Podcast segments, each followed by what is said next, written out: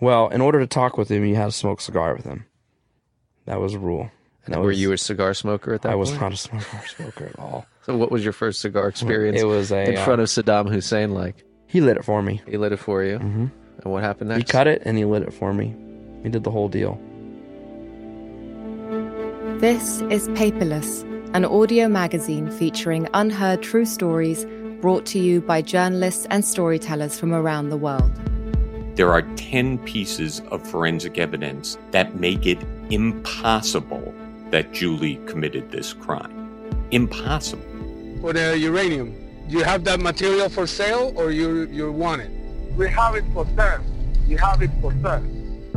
There were times when Rothstein's descent into epic larceny caused him great self loathing, but much more often he reveled in it, gleefully signing his emails TPOFD, the Prince of Fucking Darkness.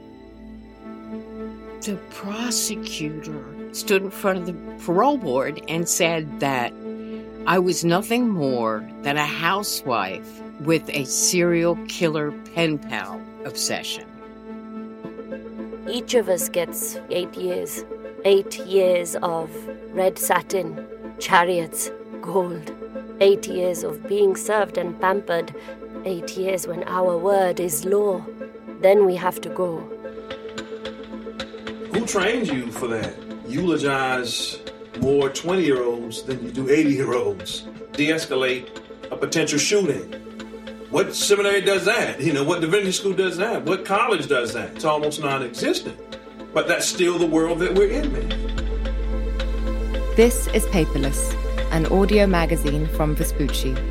Subscribe now wherever you get your podcasts